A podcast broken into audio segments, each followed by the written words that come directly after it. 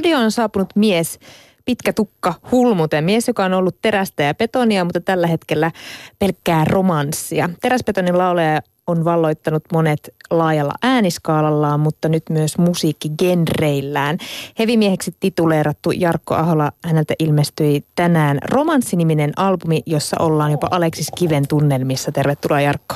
Kiitos, kiitos. Hieno alkupuhe.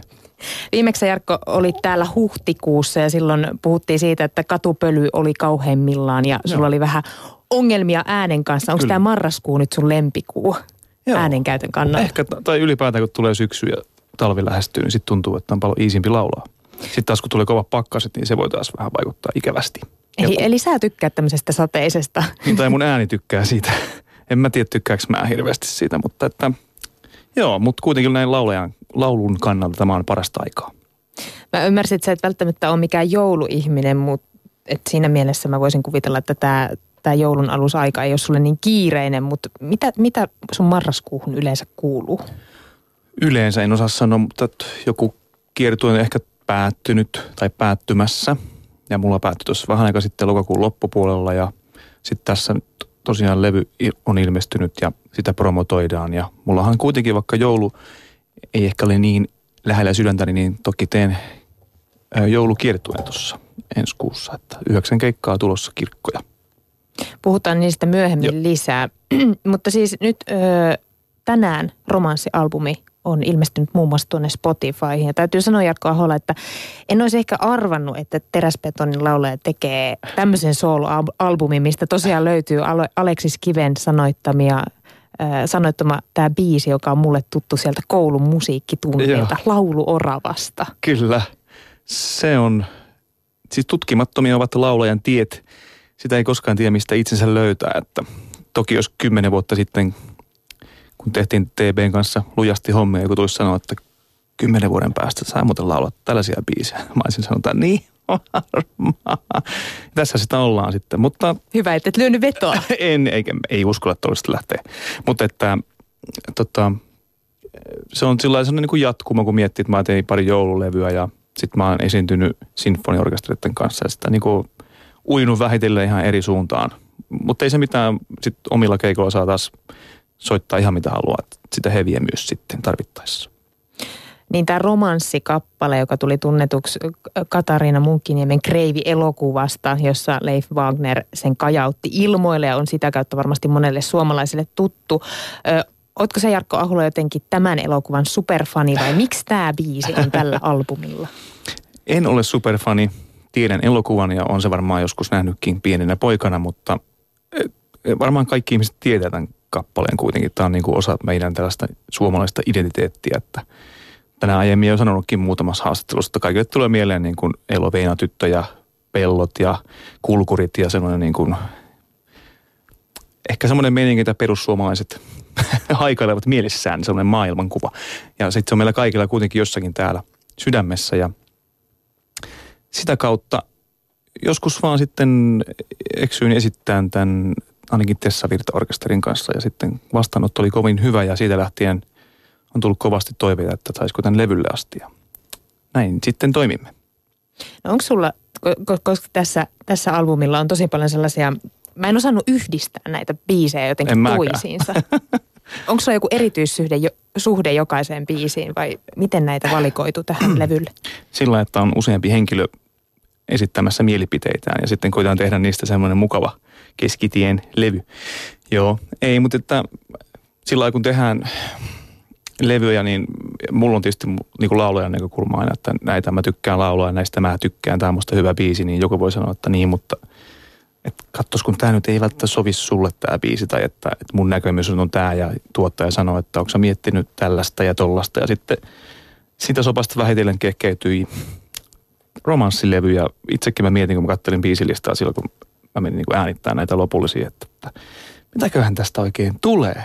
Mutta sitten kun siellä on se sinfoniorkesteri, sama bändi soittaa kaikissa, sitten muutama arraa, joka tietää ehkä mut niin kuin laulajana ja sitten ne oli, siis he ovat arraamassa myös olleet joululevyillä, niin ehkä sitä kautta tullut vähän tutuksi meikäisen laulu, niin saatiin musta aika hyvä kokonaisuus aikaiseksi. Tai yhtäkkiä niin epäeheä kuin olisi aluksi ajatellut.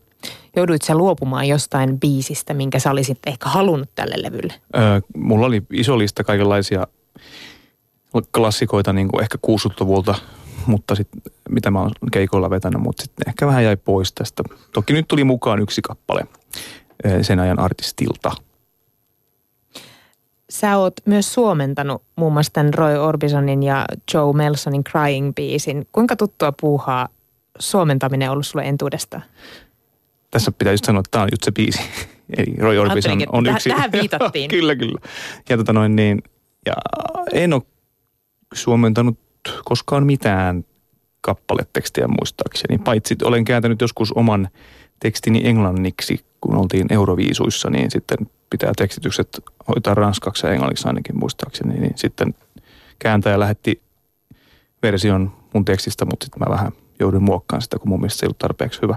Koska mä jotenkin tiesin, mitä mä koitan sanoa. Että, englanniksi, että, että englanti on kyllä kohtuu sujuvaa, että ei ollut kauhean vaikea tehtävä tämä. Mutta sitten jokainen päättää jo kuulia, että onko se nyt ihan skeidaa se mun käännös sitten. Mutta kovin uskollinen se on ainakin sille tekstille. Niin, mä mietin, että kuinka, kuinka helppoa se on tai miten sä lähdet kääntämään tuommoista laulun sanoja. Mm. Siinä on kuitenkin aika paljon fiilistä ja näin. Kyllä, kyllä. Se on sitten ihan niin kuin mun mielestä sen ihmisen henkilökohtainen kokemusmaailma, miten se kokee, että mitkä sanat vastaa about sitä ja mi- miten se lähestyy sitä tekstiä. Et mä koitin mennä sillä että se tarina olisi about sama ja se fiilis, mitä se koittaa siinä niin kuin kertoa, on about sama. Että mä, joku kääntäjät niin heittää sen tekstin pois ja tekee jotain ihan muuta, niin kuin joskus suomalaisessa käännösiskelmissä on tapahtunut. Öö, Mutta levyltä löytyy kuitenkin yksi englanninkielinen kappale, kappale Love of My Life. Eikö se kääntynyt suomeksi vai miksi, miksi siellä on yksi, niin, niin. yksi vieraskielinen biisi? Se kieltämättä, kun katsoo tuota listaa vähän, että what? Mutta ehkä siinä on se, kun se on Queenin biisi. Ja sitten varmaan kaikki siinä pöydässä kunnioittaa kyseistä yhtyettä, eli siis levyyhtyjen Asko ja sitten tuottaja Janne ja minä, niin kaikki oltiin sillä, että tätä ei kyllä lähdetä kääntämään. Että Siinä oli semmoinen pieni koskemattomuus. Too dangerous, että, että on Queen, että, että koitetaan tehdä vaan hieno versio siitä ja ihan jännä versio saatiinkin aikaiseksi.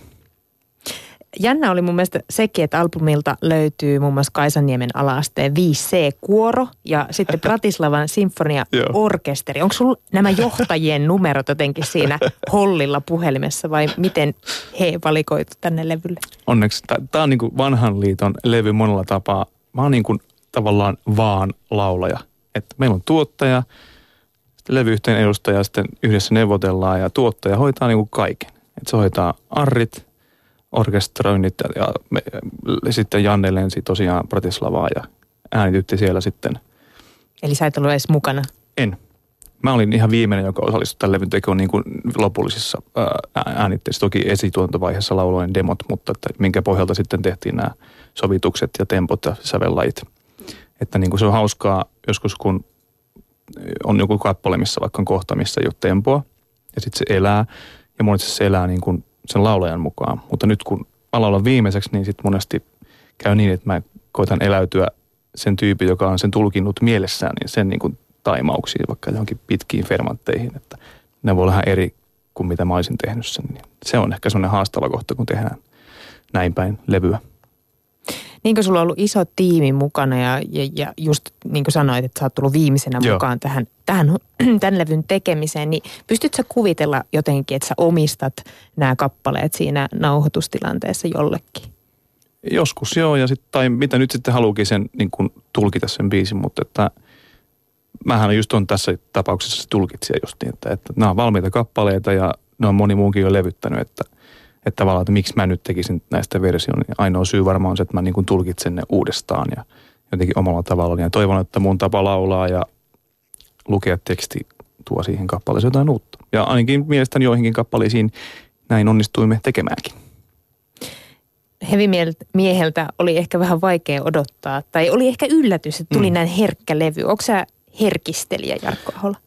Uh, no eiköhän me kaikki miehet olla herkkiä, kun oikein pistää ovet kiinni ja valot pois, niin, tota, niin uskaltaa vähän herkistellä. Mutta siis, ei, siis hauskaa on se, että en mä edes ajatellut, että me tehdään herkkää levyä. Että siitä vähän niin kuin tuli semmoinen, että just kun alettiin tätä biisiä raakaan ja sitten käytiin demottaa, niin sitten yhtäkkiä tajusin, että tämä on aika tämmöinen niin kuin pateettinen ja, ja herkkä levy, että Mutta se ei ollut mikään tavoite, että näin vaan sattui tapahtumaan. Että sit, et kun päästiin johonkin, että tämä biisi tulee okei, tämä biisi tulee okei.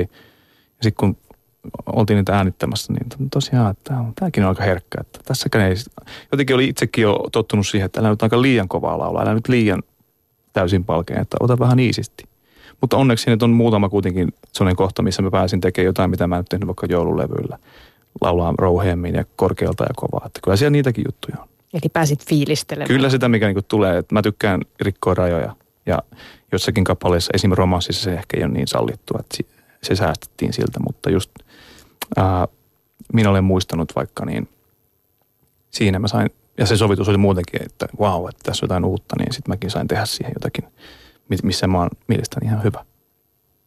Öö, mikä näistä kappaleista koskettaa sua kaikista eniten? Onko sulla joku uh, lemppari? Mä, mä tein, niin, lemppari tässä on muutama, mutta että minä olen muistanut, on mun idea. Se tuli ihan viime hetkellä, kun meillä oli, että hei jotain tästä puuttuu, joku semmoinen, mikä herättää kuulijassa, että vau, että mikäs tämä on, niin sitten tämä tuli mulle mieleen, että kokeillaanko tätä. Ja sitten minä olen muistanut äh, Janne soittamaan pianoa ja laulan. Se oli se pianodemo siis, ei mitään muuta. Sitten heti tajus siinä hetkessä, että tästä tulee muuten hyvä. Ja se on mun lemppari ainakin näistä ihan Ja sitten tuli sinkkukin. Niin tuli, kyllä. Että oli vähän puhetta parista muustakin, mutta onneksi päädyttiin tähän. Mielestäni se on näistä edustavin. No ennen tätä romanssialbumia sulta on tullut ulos tässä viime aikoina kaksi joululevyä. Joo. Kuuluuko hevi enää sun arkeen mitenkään? Niin, no... Me, mä oon... Oliko toi haikea huokaus? Oli siinä ehkä vähän sitäkin. Tota noin niin, My Way kiertueella on soitettu heviä, mutta kaikkea muutakin, että se on sen verran on päässyt sitä kiekumaan, mutta että kyllä se niin kuin lähinnä sitten kuunteluoppilaana tässä on ollut, että himas kuuntelee heviä. Välillä on sillä että että vähän on ikävä, että olisi kiva päästä, mutta sitten toisaalta se, mitä mä teen ja saan tehdä nyt, niin ei mulla, mulla ei mitään valittamista. Että mä oon ihan, että musta on siistiä tehdä kaikkea. Ja sitten sen verran, mitä nyt tarvii sitä rujompaa ilmaisua itsestään saada ulos, niin ainakin tähän asti on saanut noilla omilla keikoilla sitten. Ja omilla keikoilla tarkoitan sitä, että ne liittyy, siinä ei muita niin kuin sidosryhmiä, että mä en ole vaikka soittamassa Kuopion sinfoniorkesterin kanssa, koska sitten me tehdään se juttu yhdessä ja me soitetaan todennäköisesti hiljaa, niin sit mä en voi tehdä sitä juttua ja ehkä sillä lailla, kun mä tekisin sen itse kokonaan, niin omilla keikoilla voi tehdä kaiken omaehtoisesti. Sä pukeudut sä kuitenkin, sä oot nyt täällä studiossa mustassa nahkatakissa ja pitkä tukka joo, joo. olkapäällä roikkuu, niin sä, oot sä kuitenkin pukeutunut kuin hevimies keikoilla? Öö, Jos sä vedät vaikka näitä joulupiisejä. Niin justi. No kyllä mä sitten niin joululaulukeikolla yleensä on. No se riippuu tietysti kontekstista. Mulla on niin kirkkokiertue niin kyllä mä siellä ihan puku päällä ollut. Se jotenkin tuntuu sopivan siihen kokonaisuuteen. Mutta taas jos on vaikka raskasta joulua keikalla, mihin valitettavasti tänä vuonna en pääse, siellä on totta kai on niin kuin leather sitten ihan niin kuin asian kuuluva, vaikka samoja kappaleita soitetaankin. Että se on se konteksti, mikä ratkaisee. Mutta sitten vapaa-ajalla toki sellainen rockhengessä, näin se menee. Niin kuin mä mietin sitä, että äh, mulle jotenkin luonteva ilmaisu oli, että Jarkko Aholla hevimies, mm. mutta sitten mä luin artikkeleita, sua oli, oli tituleerattu rokkimieheksi. Ja, ja nyt kun mä kuuntelin näitä biisejä, mä ajattelin, että onko sä nyt jo iskelmämies? Miksi sut, mihin, mitä kategoriaa sä nykyään oot? Niin, olisiko lauleja vaan hyvä? niin. Tai tulkitsija.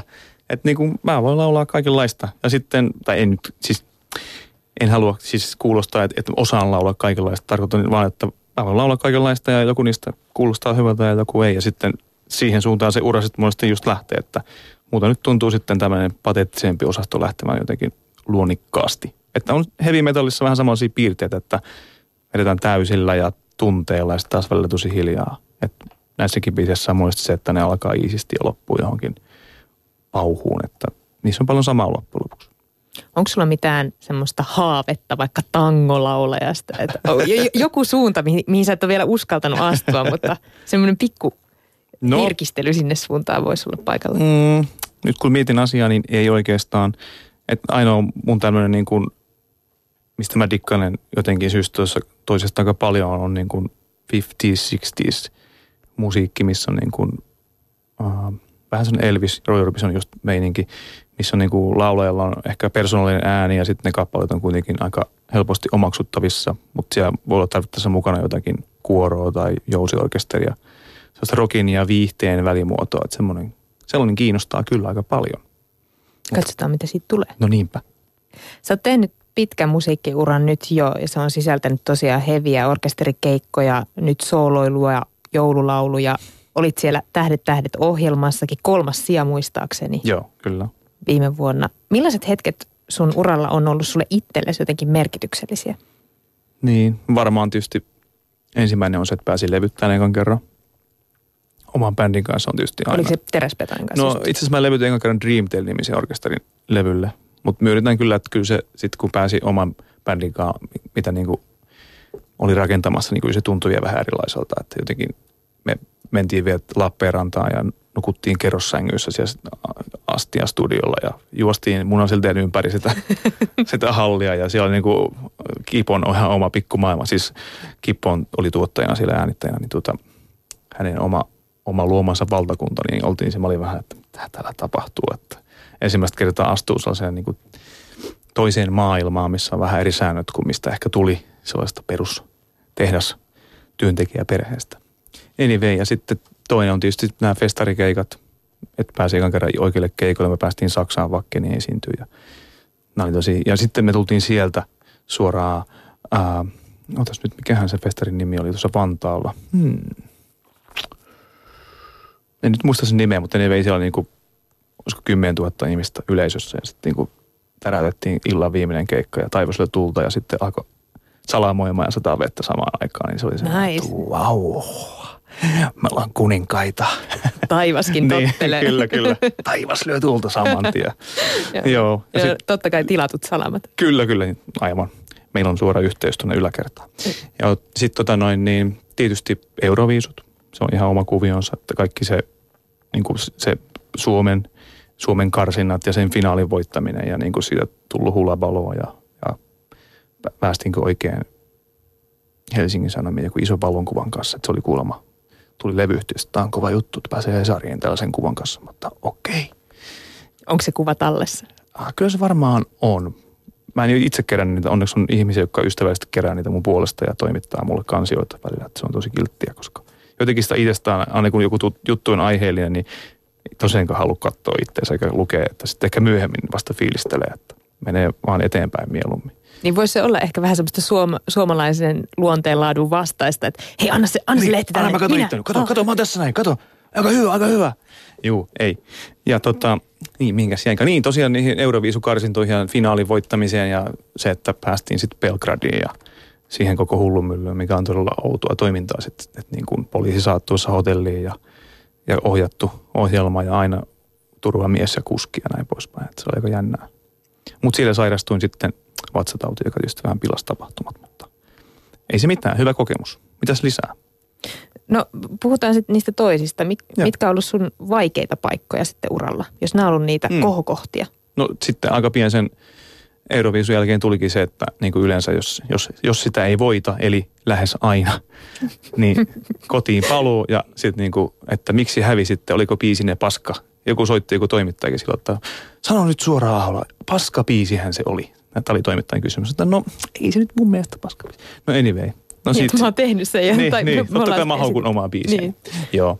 No mutta anyway, sit siitä ehkä vuosi, pari eteenpäin sitten huomasi, että, että jengi alkoi hiipua vähän keikolta ja alkoi vähän miettiä, että mitä tässä sitten seuraavaksi, kun ei ole suunnitelma B eikä muita osaamisen alueita. Ja sitten kauniina päivänä 2010 olin sitten yhdessä joulukonsertissa, missä oli Leppäilu JP ja Toni Kakko ja Johanna Kurkila, niin se televisioitiin ja sitten lauloin siellä Sylvien joululaulu muun muassa ja siinä oli sellainen loppupaisutus, mikä meni sitten nappiin ja joku Warner Musicilla totesi, että tästähän voisi tehdä joululevyn tästä, että joululaulujen tästä Aholasta ja sitten siitä vuoden päästä olinkin jo levyttämässä Ave Maria-levyä, joka taas oli sitten sellainen uusi alku ehkä nyt kun mä selailin sun Facebook-sivuja, niin siellä kyllä tämä nousu näkyy aika voimakkaasti. Siellä oli paljon sydämiä ja semmoisia pussaavia hymiöitä ja kaiken maailman giffejä, jossa oli ne. koirat ojentamassa lahjoja.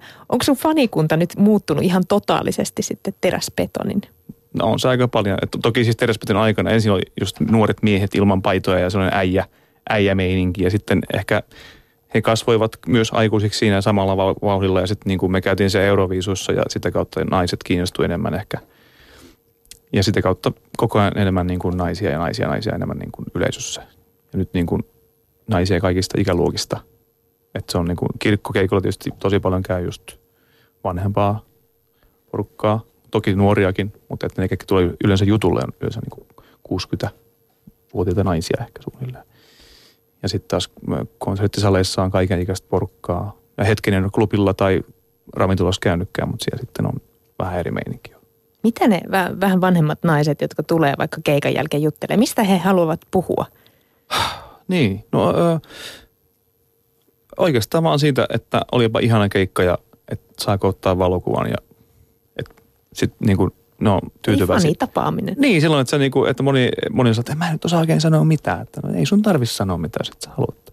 Että otetaan valokuva ja nimmari, että ei tässä ole mitään hätää. Että jokut jäätyy, jokut taas puhuu kaikkea, mitä, mitä sattuu. Että siinä on ihmiset tosi erilaisia. Kuinka paljon sä saat fanipostia muuten kuin vaikka Facebook-sivujen kautta? Uh, kyllä sitä melkein viikoittain tulee jotakin keikkamyyjälle tai levyyhtiöön. Et se on tosi usein suklaata – mikä on tietysti kiva juttu. Mä en tiedä, haluuko mun kuulijat, että mä lihon tai jotakin, koska tätä vauhtia se tapahtuu. Mulla on todella paljon suklaata kotona. No sun ei tarvi ostaa joulusuklaata. Ei tarvi näköjään joo. Fatserin sinistä on monta laatikkoa ja sitten tota noin niin, uh, toki villasukkia, mutta ne annetaan mieluummin sitten keikan yhteydessä monesti, että näitä tällaiset niin kuin isommat lahjat ja sitten tulee ihan vaan kirjeitä ja kortteja, missä kiitetään jostakin keikasta tai siitä, että on olemassa, tai joku levy oli hyvä tai joku kappale on koskettuna. Jotain tällaista romanssi ilmestyi tänään, mutta ootko ehtinyt saada nyt jo palautetta faneilta?